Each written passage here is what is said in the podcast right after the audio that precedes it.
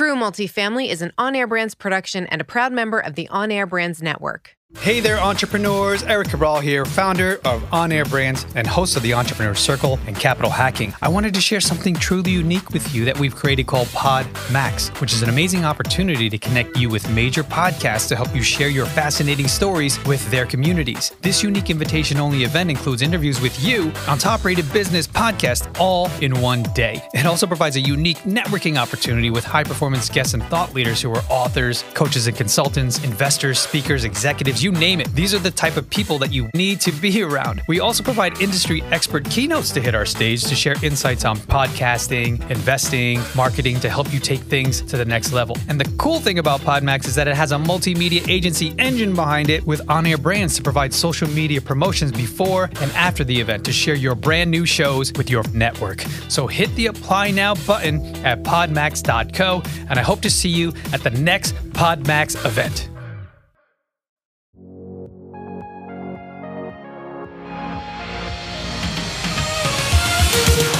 This is True Multifamily, the show where we dive in on what really happens after closing a multifamily property. We're going to expose the role of asset manager. That's a person who has a responsibility of seeing the vision, executing the plan, and managing people, budgets, and timelines, all to deliver returns for our investors. These are the real struggles, the real victories, and the real stories of asset management. Welcome back to another episode of True Multifamily. I am so excited to have Jennifer Outland here. Jennifer is with Rand Property Management. And Jennifer, welcome to the show. Yeah, thanks for having me on. I'm very excited to be here. I am so excited. Um, you, you know, we met recently, but uh, you have already helped me so much in my business, and so I, I really, really appreciate all the the knowledge that you've been um, so open to sharing, and I'm so grateful that you have uh, said yes to come on the show and and share a story. So, as you know, this show is all about uh, sharing stories, true stories, of course, about uh, managing multifamily property. And your story today is one of my favorite topics because it, it is about day of takeover. And uh, it's something that I think not nearly enough people talk about, but is also one of the most hectic and crazy, but also crucial days that you will own a property. Uh, so, yes. so let us have it. Uh, share with us, please. All right, great. Well, I've had the pleasure of taking over a few. Um, my favorite takeover, though, was an apartment complex called the Hammond. Um, it's here in East Tennessee, in Knoxville. Um, it was the very first uh, complex I took over when I was a property manager. Um, and I had absolutely no idea what I was doing, not a clue. Um, but the first day of takeover, there was all this prep and all this buildup, and we're just kind of going with the flow. And there's all the anticipation, right? So you're just in the parking lot or at a nearby Panera waiting for the final papers to be signed, like ready for the green light to go.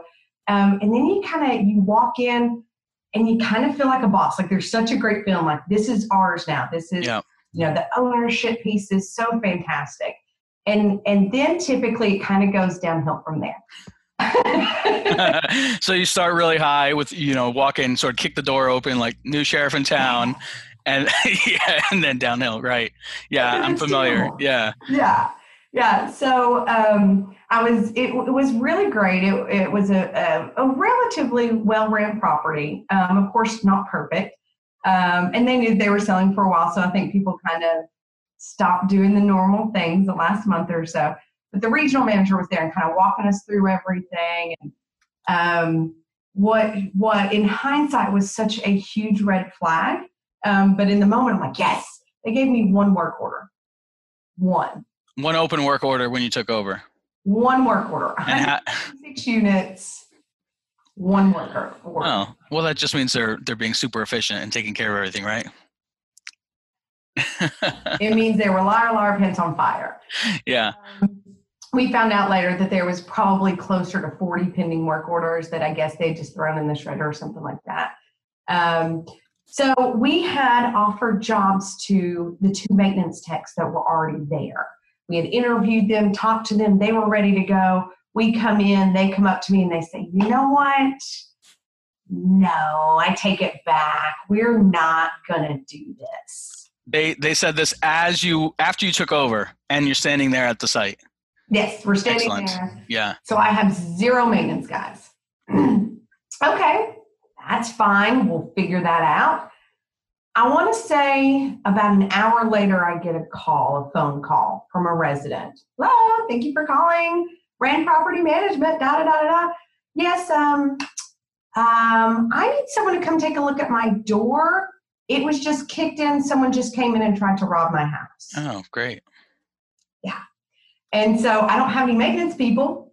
Um, I I can do things. I cannot change out an exterior door. Yeah. Not what I can do. Right. So I had to, thankfully, thankfully, the saving grace was we had um, other properties in the area. hmm I called our property manager, manages a property about 45 minutes away. He sends his guy on the way, two guys on the way over. They pick up a door at Lowe's. They're out there until like seven, eight o'clock at night, Oh my God. placing the door. I don't know what I would have done if we if if that was it. Like if we didn't have a nearby property, Yeah. didn't have maintenance people in my back pocket personally. Um, so that was the first day of t- there was of course a lot of other things that happened, but those were definitely the highlights that that are burned into my brain that I won't forget. Yeah. Um, Yeah. Welcome. Right. You, you'll always for, remember that first day. Um, so, so that that's um, traumatic. Uh, you, I, I imagine you were able to hire maintenance staff fairly quickly after that. Obviously, it was a top priority. Um, but thankfully, you did have that other property nearby. Um, Yeah. So, what what have you done since on on day of takeover? Like, what did you learn from that experience, and how have you you know how can our listeners prepare for that this type of experience? Yeah. So one of the things that you do on on takeover, there are a, a laundry list of things you do, but one of the things you do is provide a letter to the residents. Hey, we're taking over this property. Here's our name. Here's our contact information. Now we also say if you have any pending work orders, please resubmit them to us because taking care of you are, is our number one priority. Submit the work orders prior to takeover Well, no, on on day on on day one. over, we issue out the letter, we post it to the doors, and Got we it. ask them to resubmit any work orders. Yeah. Yeah. So that's one of the things we've done. Now we have also. It's not uncommon for maintenance people that you're hiring on from the new property to quit. That is not the first time, but the second, like that's happened to us twice. Yeah. Guys had committed, they were going to come on, um, and then day of takeover, they quit. So um, I would just be very wary about that. It's such a huge benefit when you can bring the staff that was working there. They already know where the water shutoffs are. They have so much knowledge of that property while you're trying to get to know it. It's it's so valuable to retain those folks. Um, but if this is your first property you're buying, or you don't have neighboring properties, make sure you have someone in your back pocket if they do quit on day one because it, it it's happened, and I anticipate it continuing to happen. Okay. Yeah, that, that makes a lot of sense. Um, I, I've I've heard of some folks just you know bringing on an extra maintenance guy for the first week just to just to backlog because there there tends to always be that that backlog of work orders like you said um, if the seller's on their way out if if they're selling for a loss like in in this example um, Mhm. they probably don't care so much about taking care of the the leaky faucets or you know doors or whatever the issues might be you know that's that's the next owner's problem right Exactly. And to that point, we actually now have it as a rule we take over. We are always one maintenance tech heavy. We typically, and every property is a little different, we typically have one maintenance person for every 100 units. That's kind of our, our hiring par. Um, but we will always hire that extra one. If we had 200 units, I would want three techs on day one because either someone's going to quit on day one or you're going to get in and get a week in and realize that person's not a good fit for you and you don't one of the positions that, that still after four and a half years of doing this I, I find myself in more often than i would like you end up being in a bind. And you have an employee that's not a good fit but you don't have anyone else so you just kind of have to grin and bear it with them until you can put the right pieces in the right place. Um, that's operating from a place of weakness. I, I you know when you're managing a property and you're taking care of people's homes you want to operate from a place of power okay i love that you want to have that staff. And if you have a staff member that's not performing, you want to be able to get them out while still being able to get the work done. Okay, so how else can we operate from a place of power? I really love that phrase. I've never heard it before, and it's really a different mindset on how you view the property. Um, so, can you explain that a little bit and, and some examples? almost every single time I feel like I'm operating in the one down position, it has to do with staffing. Okay. So get, I cannot tell you how much time and energy I spend on just staffing and getting the staffing right and building up the culture. Um, if you have the right people, you will be operating from a position of power. Um, it, you cannot stop a water leak. You can, well, you can do some preventative measures, but water leaks will happen at some point. Um, you, you, there are so many things you can't control, but you can attempt to control your staff and the people that you're bringing on and the culture that you're building. So that is the number one way we. Um, I don't know if you've heard of Topgrading. It's a it's a book. It's a way of hiring people, um, and it's a very extensive process. Um, but you put the time on the front end of hiring people so that you don't you you limit or prevent having personnel issues with them, theft issues with them, ethical issues with them, customer service issues with them down the line, and you just bet really heavy on the front end. And you do that four hour interview and you call all the references and you do the background screening um, so that you can kind of get the employees in place. So that is the number one way of operating from a position of power is getting the right people in. What do you think um, set like when someone's interviewing with you you know what what are some characteristics that set them apart where you know this is probably going to be the right person for this property yeah um, this is this is so great because we're hiring a lot right now. Right here in my brain it's perfect, perfect. Um, the we have um, five core values and we hire and we fire by them. People first growth mindset unwavering ethics extreme ownership and i know make it happen. Yeah. Um, so I always go through all of these core values when I'm hiring someone to make sure they're going to be a good culture fit for us. Um, so for for every boss, owner, you know, what, what have you, make sure that you know what your values are and you're hiring people that align with that. That's number one. The second one is hiring people that are excited for the job. I literally did two interviews yesterday that I scheduled an hour and I ended it at 15 minutes because I could not, as much as I tried, I couldn't pull anything out of them besides, I just don't want to work where I'm at anymore. That's why I want this job. No. Yeah, that's not a good reason, right? It's not a good reason. I want you to be excited. I want you to want to deliver that customer service. I want you to have an interest in real estate. I want you to um, to to kind of nerd out on accounting stuff like I do. I mean, that's so when you have people that are really excited about the work that's going to be going on, that's another big thing. Um, and then also call the references. Just do it. Um, you will find out so much from talking to people that have worked with them before. Um, there have been several people I've had great interviews with. They're great interviewers, and I call their references, and they're like, uh, "No, don't." Okay. Yeah. Yeah. Um, so continuing on this thread, um, you know, what what some people may not realize is a lot of times the staff does come over. So it's it's a new owner, new new whole team, but it and even a new management company. Um, but the staff could stay the same, some or all of them.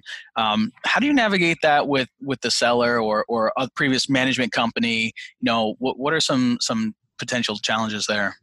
Yeah, that one's always such a delicate balance because you don't know at what point can you start talking to them because when someone's selling a property, they're going to keep that really close, closely hidden from their staff until it's a, a for sure thing. Um, and that makes sense because so many things can happen that a deal can fall through. So I totally get that. The other thing is on the buyer side, you don't want to wait until two weeks before closing to start looking for staff. Um, so you really have to kind of nag the seller a little bit like, listen, if if you want your staff to stay, if, if you're invested in them, if you think they'd be a good fit for us, I need to talk to them six weeks out from close date. I, I need to. I need to start that interview process. I need to call their references. Hiring takes so much time, posting the ads, reading the resumes. I mean, it is one of the most hidden time sucks um, in this industry. Um, so if, if they are not willing, don't if they're not willing to let you talk to the staff six weeks before close, just move on because the worst thing would be to close on a property and either be forced to bring people on that aren't a good fit or to have no one. Yeah, absolutely. Um, okay, so we've we've gone down this this tangent of staff, which which I love and and is great. Um, I do want to circle back to day one and and talk more. Like, what else do we do on day one when we take over a property besides evaluate work orders? Yes. So change out the locks. That's all the locks on every unit. Is that what you're you're, you're saying? No, no, no, not the every unit, but like the the office mm-hmm. storage areas, anything where you have uh, vested interest in. Like there's there's something with money behind that door. Change that lock because you don't know what the previous company, what vendors had the keys, what previous maintenance people had the keys, and people talk and, and it's just keeping honest people honest, right? Um, so that's a huge thing. And, and to the point where like locksmiths are really expensive, hopefully you have a maintenance staff, you shouldn't have to call a locksmith. So um, when you're doing your inspections, like figure out how many locks you're going to need.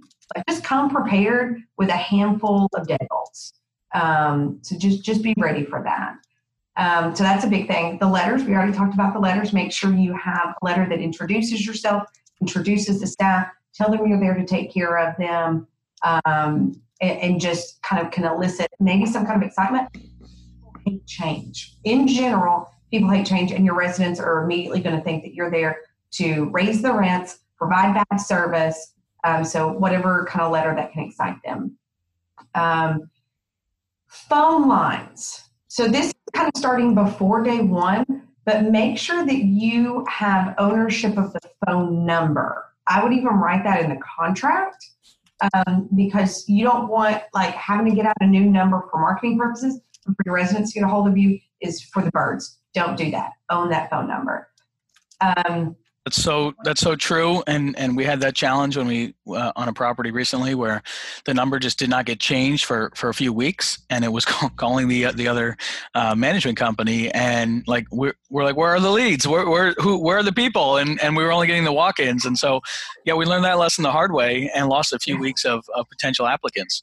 Yeah, yeah, and then the residents going man, the, you know, because I've done this too. Like I've had the exact same problem. You kind of start to feel a little sloppy, you know, a bad first impression of the resident. So, um, another thing on day one is getting the utilities turned over because also kind of the same thing. If the people who just sold the property, they don't want to pay for that water bill one more day. They don't of want course. to yep. just one more day.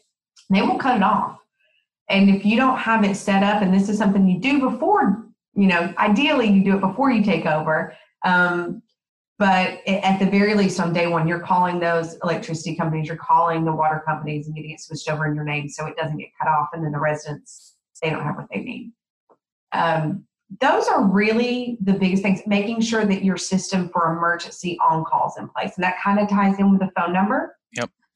We use an answering service, and um, so it forwards straight to the answering service. When it rings four times and no one answers, go straight to the answering service. So making sure that that's set up because you don't want someone to have an emergency in the middle of the night and they can't get a hold of you or your staff. Yep. Um, having said that, as much that can go wrong on day one, I feel like there's always there tends to be always a lot of buildup. And if you really just hit the letter, the locks, the utility companies, and the phone numbers, um, you're you're going to be good. And then the next day, you just kind of go in and really get to work. Yeah, and that'll be our next episode. yeah, so, exactly, exactly. Um, that's you know that's really when the work begins, and there's there's so much that goes into it. Um, yeah, you know, from my experience, it's it's just a, a day of chaos, but also excitement because it's like you've done your due diligence, but there's always a surprise, and and you're going to find out some new things. And um, yeah, we had you know to your point about uh, transfer utilities, we also had a, an issue on one of my properties where the um, the, the dumpster uh, got pulled away. And so instead of transferring service, they canceled the service on the way out. And um, so we, we had a day without a dumpster, and our tenants obviously were not too happy about that. So we had to rush and get something out there for them. But all those things that you don't really think about, you want to make sure they get transferred rather than canceled, and, and at least you're covered so that there's no uh, overlap is better. You don't want a gap for sure. Exactly, exactly. And what I would suggest to people too is to go ahead and do your 90 days out, 60 days out, six weeks, two weeks out, one week out checklist. Yeah. Um, and to make sure that you are getting all of your vendors in line, you have your color schemes, you have your market rents ready to go. If you don't already have an established lease, you have to have that. Another just kind of little thing. Um, when we took over, we didn't have our entire fee structure outlined. Like when someone breaks their lease, what's going to happen? So we were still growing, like we were in the infancy of things, and having to, oh, hey, let me call my boss and see what that's going to be. It, I just, it looked like it was amateur hour. Right, right. You need to exude that like confidence. Absolutely. Your systems are in place. That's operating, that's the other piece of operating from power. Making sure that you have all of your systems in place, your policies, your procedures on how you operate and how you do things, and making sure that staff you have clearly understands that. Their first day does not need to be the day of takeover. Um, right, right. Trained up by day one. I love that. I love this whole theme of operating from power, coming in and and being the boss and and dictating how this property is going to run, and uh, being prepared. Uh, at the end of the day, that's that's what matters. So, um, wow, thank you, thank you so much for for sharing this story. Uh, would love it, appreciate it, and hopefully we'll have you back soon. Sounds great. Thank you so much. Thank you. Thanks for listening to another episode. Check out our website at truemultifamily.show. And if you have an amazing story to tell, share it on our Facebook community, and you might just be the next guest on the show. We're also on all other social networks. Just search True Multifamily. I'm really, really proud to have the show produced by our company On Air Brands. Check us out at onairbrands.com. We also have an incredible, unique podcasting event that we would love for you to be a part of. Check that out at podmax.co.